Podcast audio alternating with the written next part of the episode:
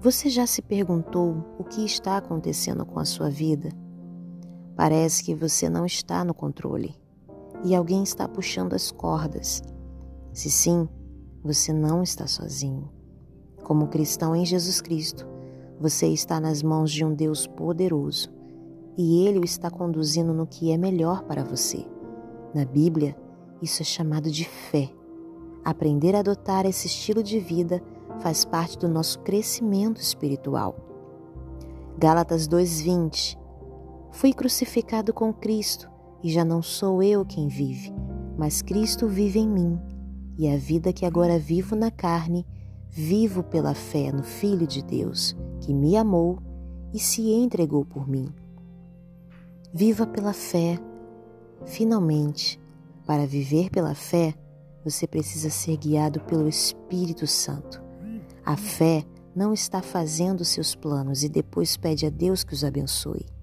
É perguntar a Deus quais são seus planos e depois se alinhar com eles.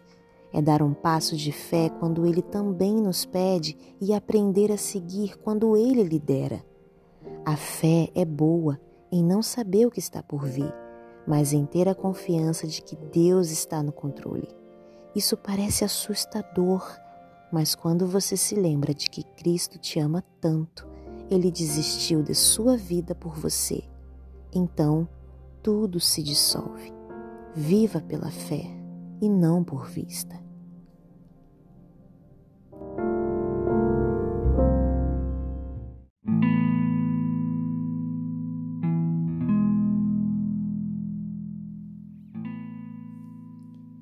Podemos estar enfrentando uma grande luta mas sabemos que a paz verdadeira está bem perto de nós.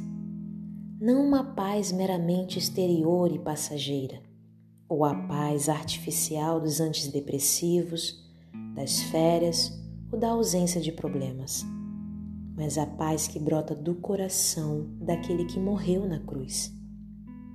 A fonte do rio de sangue derramado eternamente para que tenhamos vida. É a paz de Jesus que supera as piores circunstâncias. A paz verdadeira que vem da confiança no único Deus Criador e sustentador da vida.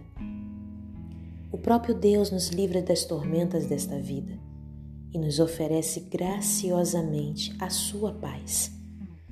João 14, 27 Deixo-vos a paz, a minha paz vos dou.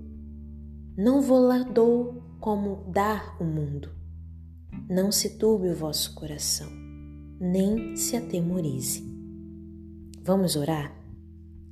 Pai querido, o Senhor é a razão da minha existência. Mesmo que as lutas sejam grandes, elas não são maiores que o meu soberano Deus. Eu declaro que minha confiança está no Senhor e sei que todas essas tribulações irão me aproximar cada vez mais de ti. Onde Deus habita a paz e o Senhor habita no meu coração. Por isso, tudo posso descansar e tomar posse desta paz que Cristo conquistou por mim. Eu oro e agradeço em nome de Jesus. Tenha uma boa noite e um excelente dia.